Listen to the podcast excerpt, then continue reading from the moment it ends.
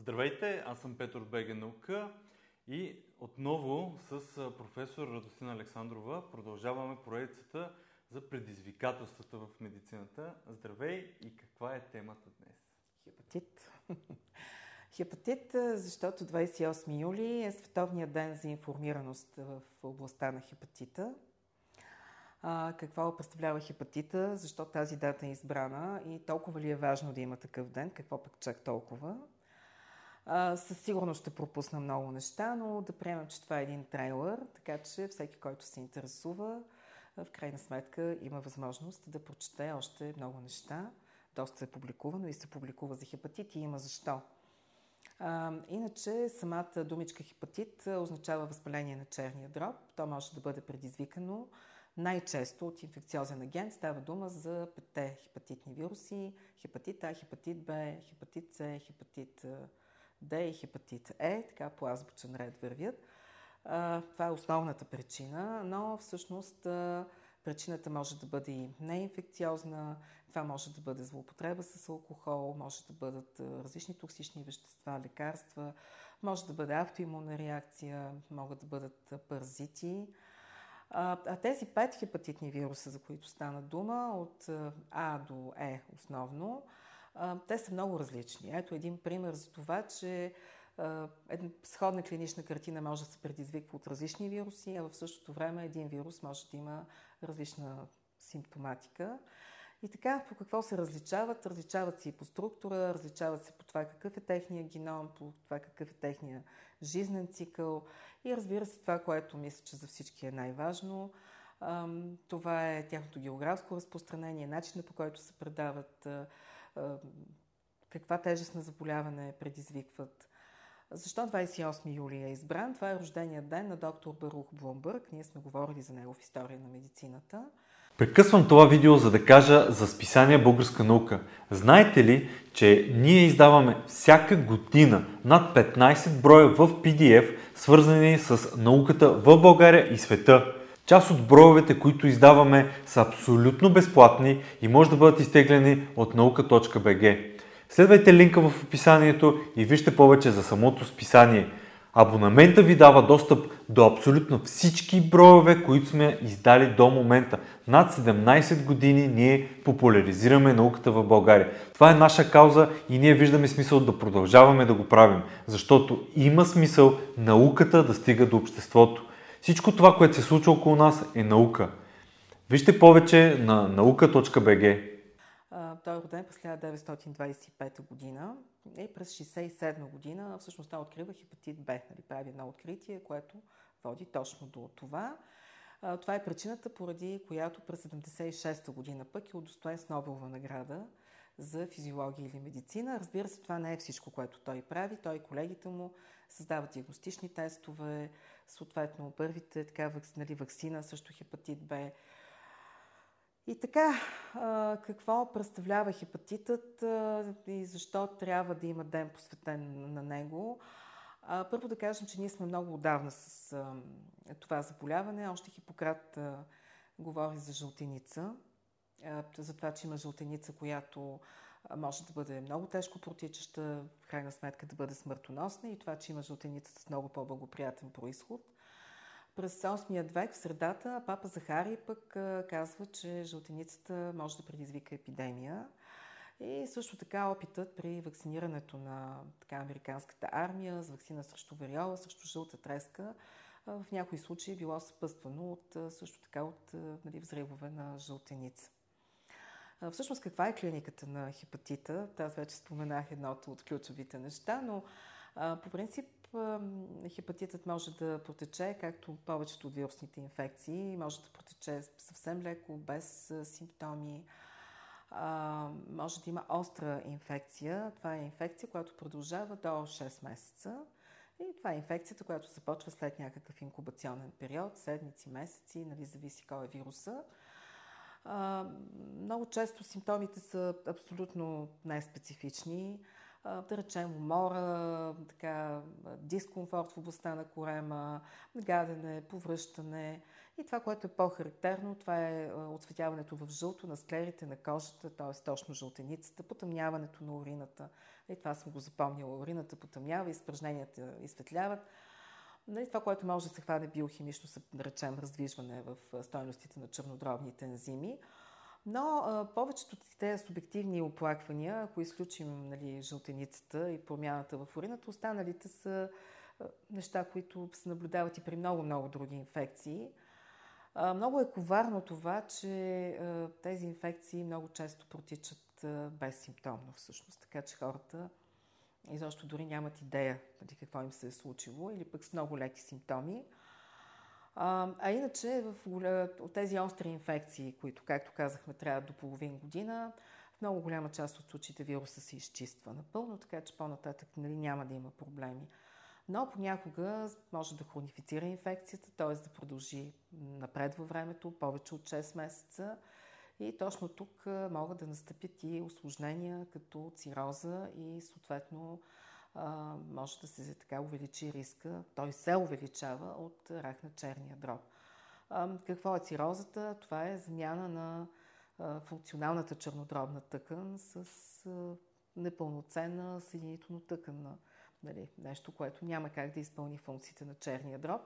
А черният дроб всъщност играе много важни функции в нашия организъм. В него става синтез на белтък, има ролята на една детоксификационна лаборатория, регулаторна функция и така нататък. Така че когато той излезе от строя, всъщност може да се стигне до много сериозни осложнения. В крайна сметка се стига до чернодробна недостатъчност и така нататък. И така, защо пък трябва да има такъв ден? Защото хепатитите са един от големите проблеми в, пред здравето в целия свят. През 2019 година, например, хепатит Б и хепатит С, това са основните причинители на хроничен хепатит. Хепатит Б и хепатит С, така че те основно са тези, които се свързват с това да се стигне до цироз, до рак на черния дроб. Така че 90-95% от смъртните случаи при хепатит се дължат точно на хепатит Б и хепатит С, на техните хронични форми и настъпилите вследствие на тях осложнения. А, така че, да, през 2019 година милиони 400 хиляди души са загубили живота си поради хепатит Б и хепатит С. 100 хиляди от тях са в Европейския регион на, на Световната здравна организация. И това означава, че на всеки 30 секунди, 30 секунди, един човек губи живота си а, заради хроничен хепатит, а, най-често Б и С. Така че от тук а, всъщност идва необходимостта а, хората да знаят за това колко е важно а, да сме наясно какво ни се случва, а, за хепатит Б има вакцина. Това е между другото първата вакцина, която се поставя още през първите 24 часа след раждането на бебето. А, у нас от 93-та година, миналият век, тя е въведена. Преди това от 88 година се вакцина, така, биват вакцинирани здравните специалисти. Самата вакцина е от началото на 80-те години. Срещу хепатит С няма вакцина към момента, но там пък има лекарства, които са с много висока ефективност. И точно тук е голямата драма. Да, лекарствата са с много висока ефективност, те са в състояние да излекуват над, може би, 95 и повече процент от случаите. Проблемът е обаче, че тези хора дори не подозират, че са инфектирани с хепатит С. А, и от тук идва проблема. А, за това е много важно, даже в момента, във връзка с Световния ден и не само, се организират дори такива дни, такива седмици на безплатно тестване и така нататък, защото наистина е важно а, да бъде поставена колкото се може по-рано тази диагноза и съответно да бъде започнато колкото се може по-рано лечението. Световната здравна организация през месец май 2016 година започна една инициатива. И, и, така идеята е да бъде много сериозно ударен хепатитът, вирусният хепатит. Като идеята е до 2030 година броят на новите случаи да намалее с 90%, броят на смъртните случаи да намалее с 65%, 90% от новите случаи да бъдат диагностицирани и поне 80% от тези, които подлежат на лечение, да получават това лечение. Защото в момента, освен че голяма част от хората не знаят, че са а, заразени, говорим в случая за хепатит С, а, също така и много хора нямат достъп до диагностика, до лечение, говорим в световен мащаб. дори у нас четох, че само един от 10 души най-вероятно знае за това, че е инфектиран, което също е така сериозен проблем. И така, нека да кажем просто по няколко думи за отделните хепатити. Хепатит А, болестта на мръсните ръце, 73-та година открит, малък вирус. Той принадлежи на семейство пикорна вирина и това значи точно това, пико-РНА, нали? най-малките РНК съдържащи вируси. Този вирус се предава по фекално-орален път. Това е болестта на мръсните ръце. Предава се с замърсена вода, с нали, замърсена нали, храна, миди, особено, които са събирани в така не, нали, това, това, това са миди, които не са култивирани в специални ферми, а просто са събрани. Те също биха могли, ако са инфектирани, да бъдат източник на сериозна зараза. Това, което е характерно, че вирусът е доста устойчив. А, така че това трябва да го имаме предвид. Той може да оцелее и в околната среда. А той е устойчив и за това, защото върху него липсва унази външна липопротеинова обвивка, която знаем, че има при грипа, при SARS-CoV-2 и благодарение на която ние може да ги убием с сапун и вода. А, така че в случая той така, хепатит А, вирусът е по-устойчив в околната среда и може да издържи дори на някои процедури при консервирането. И то е както в домашни условия, така и в промишлени. Имам предвид подкисляването, което е много, поне беше доста разпространено в домашни условия и също замразяването. Нали? Това трябва да си има предвид. Иначе, а, как протича леко, обикновено, острата инфекция лека, нали, особено при по-малките деца. При големите хора може да започне внезапно, нали, с температура, с неразположение и така нататък, но добрата новина е, че това е вирус, който не хронифицира. Тоест в дългосрочен план не се очаква да има никакви проблеми. Инкубационният му период е между 2 и 6 седмици, след това се разгръща тази остра инфекция, може да бъде без симптоми или със съвсем леки симптоми. И 85% от инфектираните до 3 месеца изчистват вируса, почти всички до 6 месец. Още взето тук няма драма. Но това е вирусът, който, когато особено има проблеми с водоснабдяването, някакви аварии, да речем след земетръси, наводнения и така нататък, когато има нарушения в водопроводната мрежа, нали, това е нещо, което винаги се има предвид. Чистите ръце, чистата вода, добрата хигиена, има и вакцина, тя е инактивирана, но драма, невероятно, от хепатит А нали, не, не очакваме. А, идва хепатит Б, един съвсем друг вирус. Той съдържа вече ДНК, принадлежи на съвсем друго семейство, хепадна вириде. За съжаление, един също устойчив вирус. Той се предава основно при контакт с кръв и с други телесни течности. Това може да бъде сперма, цервикален секрет, слюнка. Тоест, основно предаването му става както по полов път, така и при съответно използване на нестерилни игли при венозно въвеждане на наркотици. Иначе виждате, че има повече възможности. Още повече, че той може да се задържи върху различни повърхности поне една седмица. И в случая, както той, така и хепатит С, могат да се така, предадат чрез нестерилни инжекционни игли, чрез съответно, ако са ги има върху самобръзначки и защо всичко това, което нали, е влязло в контакта с кръвта на инфектирания и съответно при нараняване на друг човек би могло да стане предаване на заразата. Основният начин на инфектиране днес това е точно чрез венозно въвеждане на наркотици по полов път. Това е за хепатит Б. Сега, тук острата инфекция може да протече също с много слабо изразени симптоми или пък да бъде безсимптомна. Тоест, пак стигаме до това, че човекът може въобще да не разбере какво, какво се е случило. Инкубационният период е от 2 седмици до 6 месеца.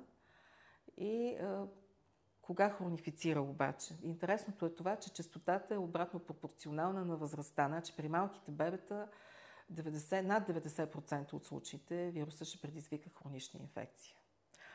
Като веднъж хронифицира обаче, риска да се стигне до цироза се увеличава. Това се случва в 20-25% от случаите. До развитие на рак на черния дроб също има увеличен риск, може би в 5% от случаите. И това е причината, поради която вакцината срещу хепатит Б се поставя толкова рано и е въведена в задължителният иммунизационен календар на 164 държави, мисля, от 2006 година е толкова брой, може и да се увеличил. Вече при възрастни хора риска от хронифициране е 5% някъде, но при много малките деца той е много висок. А, така че да, това е хепатит Б. Добрата новина е, както вече казах, че тук има вакцина. И между другото, това е първата противотуморна вакцина, защото с този вирус ние свързваме повишен риск от, към рак на черния дроб, така че елиминирайки а, а, така, вероятността да се хунифицира инфекцията, всъщност ние решаваме и един много съществен проблем, свързан с развитието на рак на черния дроб. В три дози е вакцината. Тук, понеже много пъти говорихме и по време на пандемията, за вакцините също SARS-CoV-2. Тук също вакцината е с много висока ефективност, но тук също е възможно някои хора да, да бъдат инфектирани. Но важното е, че абсолютно се предотвратява риска от хронифициране на инфекцията, което на практика е основният проблем. Е, стигаме до хепатит С, който също така се предава при директен контакт с кръв. А, тук а, вероятността да стане инфектиране а, с други телесни течности също я има, но е много по-малко вероятна. И предаването основно в момента в Европа е отново чрез използване на нестерилни игли, т.е. едни и същи игли за въвеждане на съответно венозни, инжекционни наркотици. По полов път вероятността е много по-малка. Дори бях чела, че дори когато единият партньор е инфектиран, а другият не и те живеят заедно, дори тогава рискът нали, за предаване на инфекцията е нисък. Всъщност такова предаване, риск при полов път да се случи, тогава когато кръв от инфектирания попадне в кръвта на другия човек. Така че да, това, което обаче тук не бива да забравяме е, че това са вируси, които виждаме, че се предават по кръвен път, така че има риск при, да речем, татуировки, при пирсинг, ако се използват нестерилни инструменти. А, така, че, така че да, нали, използването на чужди самообръсначки, а, дори машинки за подстригване нали, се препоръчва също да, така, да не се поемат излишни рискове за нали, без те да бъдат изпълнени, дезинфекцирани по подходящ начин. А, така че това са двата вируса, които представляват голям проблем. Хепатит С в 30% от случаите вируса се изчиства, но в останалите, процента, в останалите обаче процента а, той би могъл да хронифицира и тук вече риска от развитие на по-нататъчни проблеми, цироза е между 15 и 30%, т.е. никак не е малък. Както вече казах, това, че човекът няма симптоми, не означава, че не може да инфектира, обаче т.е. да продължи да предава заразата. И това е най-голямата тук уловка. Нали? Човек, който не подозира, че е инфектиран, от една страна вирусът продължава да уврежда черния му дроб и в същото време той може да продължи да а, разпространява инфекцията. А, Коварното е, че в човешкия организъм природата така е поставила нещата, че имаме много големи компенсаторни възможности. А така че докато не бъдат изчерпани огромна част от ресурсите на черния дроб, на практика няма да се стигне до някаква такава драматична симптоматика, която така веднага да заведе човека на лекар. А, но това вече е един доста напреднал процес. Така че точно тук е моментът наистина хората да се възползват от тези възможности. А, нали, не е нужно да казвам, че в повишен риск са хората, да речем, на които се налага говорим въобще и в световен мащаб и, въобще, които са на диализа или по-често им се налага да им бъдат правени кръвопреливания, мъже, които правят секс с мъже. Още повече, че там знаем, че се прави една профилактика, която помага да се ограничи разпространението на ХИВ, но това пък така създава едно усещане за спокойствие, което не е лошо, само че не може да предпази от, да речем, хепатит С вирус. Нали? Да не говорим, че такива смесени инфекции с хепатит С вирус и ХИВ, да речем, с два различни хепатитни вируса, с туберкулоза, нали, те представляват а, доста голямо предизвикателство от а, всяка една гледна точка. Срещу хепатит С няма вакцина. Защо няма вакцина? Причините са различни. Първо, защото това е един много изменчив вирус. А, във всеки случай той а, има няколко генотипа, всеки един от тях има различни разновидности. Те се различават а, с по 30% в генетично отношение. А, на всичкото отгоре тези различни генотипове имат различно географско разпространение, т.е. ако се прави вакцина, тя би трябвало да е ефективна също всички. Това е един от проблемите. Освен това, той бяга много успешно от имунния отговор на организма. Нямаме подходящ модел който така да ни удовлетворява напълно. Да, някои маймуни, но там има етични норми, освен това те са и много скъпи. И разбира се, е, средствата. Средствата, ние видяхме какви чудеса се случиха по време на COVID-19, но да не забравяме, че там една от причината, освен невероятната мобилизация на интелектуален ресурс, беше и съсредоточаването на финанси – Факт е, че за един и същи период, да речем срещу ХИВ, около 30 вакцини са стигнали до клинични проучвания, докато при хепатит С една или две. Сега, проблема тук е, че вакцината, да речем, която беше нали, влезе в клинични проучвания, оказва се, че тя не може да предотврати хронифицирането на инфекцията. И всъщност това е големия проблем. Защото нали, острата инфекция не е, но хронифицирането е това, което в крайна сметка отваря вратата към осложненията. Сега хората биха попитали защо пък ни е нужна вакцина срещу хепатит С, след като има лекарства, които са доказано успешни.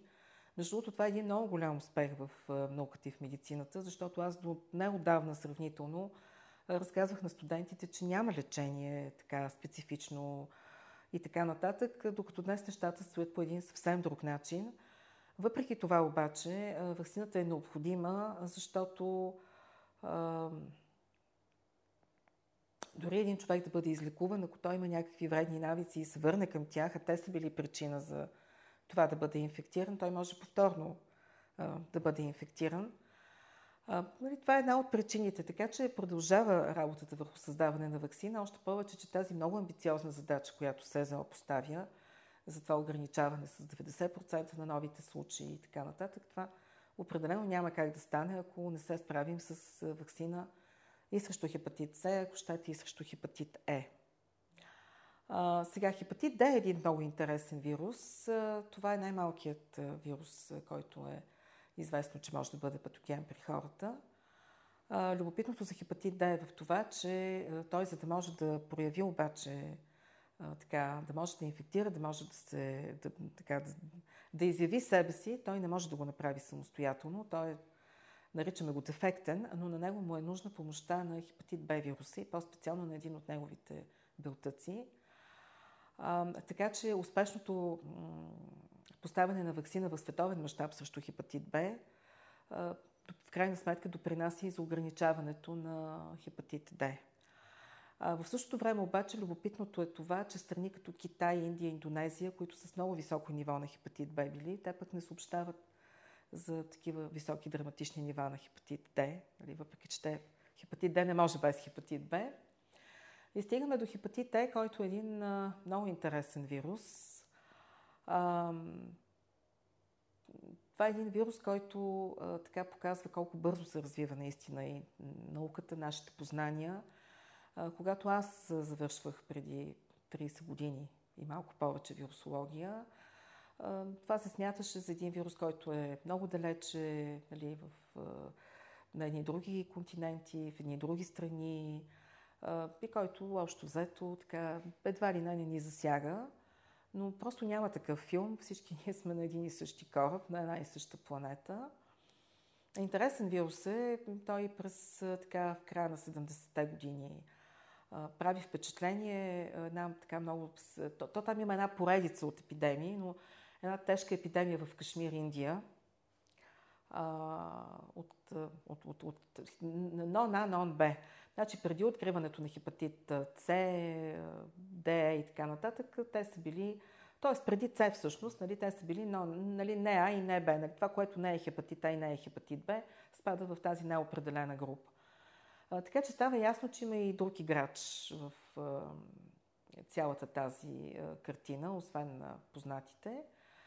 И в началото на 80-те години пък, това е вече в Афганистан, там избухва такава епидемия, огнище, сред от Съветския съюз, нали, частите, военните, които са там. И един лекар Балаян, сега пък да видите какво означава нали, да си лекар, отговорен, той решава нали, да проучи ситуацията, така че той се самозаразява от войник, сега няма да обяснявам откъде е взел пробата, че хората може да обядват, да закусват, така че се самозаразява себе си, нали, за да така, придобие от първа ръка представа. Да, това е хепатит Е.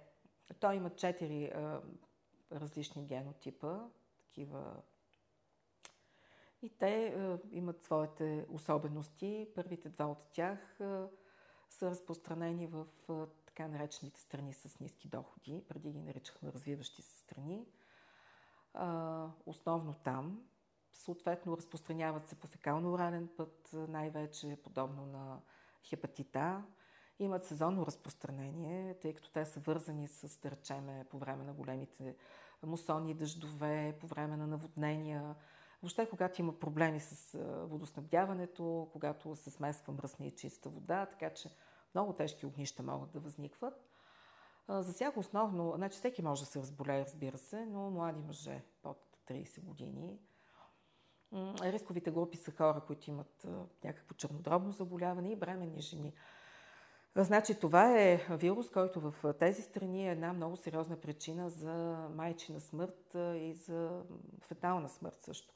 И между другото има такава епидемия през 18 век описана, която е засегнала пак така с жълтеница, която е много тежко е засегнала бременните жени и новородените. И се предполага, че това нали, е било точно хепатите. Като ако така в миналото така се връщат учените с различни проучвания, може би неговия предшественик някъде между 500 и 1300 години назад всъщност се е появил. А, така че това, че ние сме го открили през 80-те години на миналия век, не означава, че той е от вчера с нас. Да. А, така че това е вирус, който засяга, в, както вече казах, тези два генотипа засягат само хората. А, и така, много тежка изява може да има при бременните, не хронифицира. Какво става с другите два генотипа? Те са в високо така развитите страни, тези с високи доходи, а, тези, които смятаха, че това не ги, не, не, нас не ни засяга, както се казва.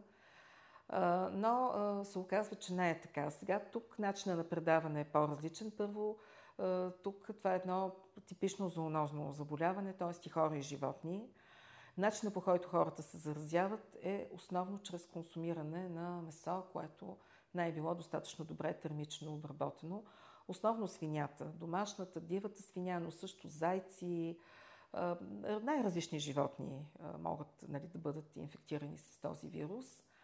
Така че консумацията на такова месо, особено страни, в които са деликатеси, различни продукти, които не са нали, така, сурови и полусурови, нали, те са в по-висок риск. Също предаването може да стане по много и най-различни начини. Може да стане чрез кръвопреливане, така че някои страни въведоха задължително тестване, други страни казаха, че много рядко се случва, за да се налага такова задължително тестване. Но тук не бива да се забравя това, че всъщност на кръвопреливане пък подлежат точно хора, които са най-уязвими. Да речем хора с съпъстващи заболявания, хора, които имат различни така, причини да бъдат имуносупресирани. Така че това са хората, които са в по-голяма риск да имат нужда от, от, да, от кръвопреливане и в същото време виждаме, че това е начин за предаване на вируса. А, също при трансплантация може да се осъществи. А, така че да, и а, тук се наблюдава и хронифициране на инфекцията. Рисковите групи са хора с е, различни имуносупресивни състояния, с различни съпъстващи заболявания, особено на черния дроб. И тук като че ли основно профилът на хората, които най-често са засегнати, пак са мъже, само че на средна и по-голяма възраст. Така че, както виждате, един вирус, който, който между другото е най-честата причина за остри хепатити в световен мащаб. Значи това са 20 милиона инфекции, 3,3 милиона симптоматични инфекции, 70 хиляди смъртни случая, 3 хиляди мъртви раждания, понеже може да стане причина за това. И понеже тук казваме каква е частотата при хепатит Е вируса, да се върнем пак на хепатит Б и С.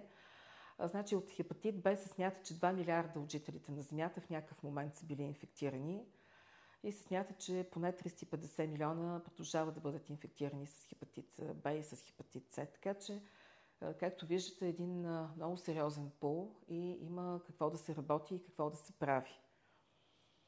Сега, едно от нещата, които може би с това ще завършим, които така ми се иска да кажа, това е, че при хепатит Е все още няма такава одобрена вакцина. В Китай има вакцина, лицензирана, но тя все още не е одобрена за така прилагане в целия свят. Много е важно, много се работи между другото и е много важно да има такава вакцина. Предполагам, че всички се убедиха защо. И другото, което е, това е по отношение на цирозата, понеже казахме, че хепатит Б и хепатит С са основните причинители на хроничен хепатит, на това да се стигне до цироза, до рак на черния дроб. При хепатит Е също има така описани случаи на хронифициране. Това е при определени групи хора с някакви имунни дефицити.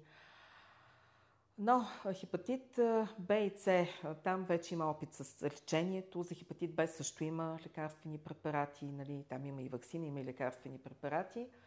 За мен лично беше много важно да прочета това, че така има данни, че лекарствата, които се използват, т.е. когато се отстрани етиологичният агент, който е довел до така наречената вече некомпенсирана цироза, т.е. симптоматична цироза, която доскоро се смяташе, че е така необратима, че нали, това е вече един, един прогрес, така, прогресиращ процес, който няма връщане назад.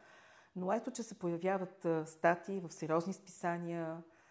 Една от това беше от април месец тази година, което показва, че дори тези случаи на вече некомпенсирана, небалансирана цироза, дори там, ако се отстрани причината, да речем, ако човекът е имал проблеми с алкохола, но е успял да влезе в режим на трайно въздържание, ако се използвано лекарство при хепатит Б и при хепатит С, този процес не само може да бъде спрян, но може наистина да настъпи и а, така подобрение, нали, много съществено в нали, така, самият процес.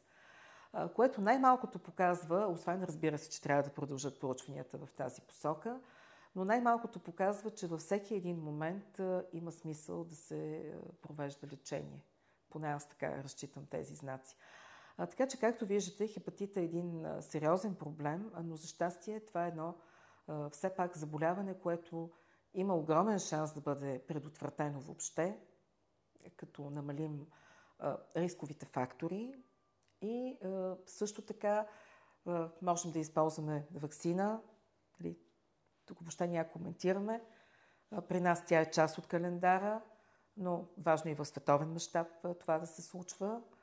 И много е важно също а, да бъдат създадени вакцина при хепатит Е. Там също няма специфично лечение, между другото, при хепатит Е. Използват се други антивирусни препарати, за които има данни, че помагат. И разбира се, вакцината също хепатит С. Въобще аз горещо се надявам този много амбициозен план, който е така начертал Световната здравна организация да се случи. А иначе смятам, че хората е хубаво наистина да, да проявим всички една по-голяма инициатива по отношение на това да разберем какъв е нашия личен статус, защото виждаме, че надежда и възможност за лечение има. И вижте поредицата История на медицината, която подготвихме с професор Рустин Александрова. Знаете ли, че тази година Европейската нощ на учените ще се случи на 29 и на 30 септември? По време на Европейската нощ на учените ще може да видите много демонстрации, лекции, презентации. Част от този проект сме събрали много броеве безплатни от българска наука, специализирани, продадени теми, свързани с науката в България и с самата наука. Може да видите и много видеа, предварително направени и записани. Видеа свързани с науката в България. Също така и презентации и лекции, свързани с подобряването и в помощ на образованието в България. Вижте повече за самата Европейска нощ на учените и за програмата, както и предварителните събития на night.nauka.bg. Линк в описанието.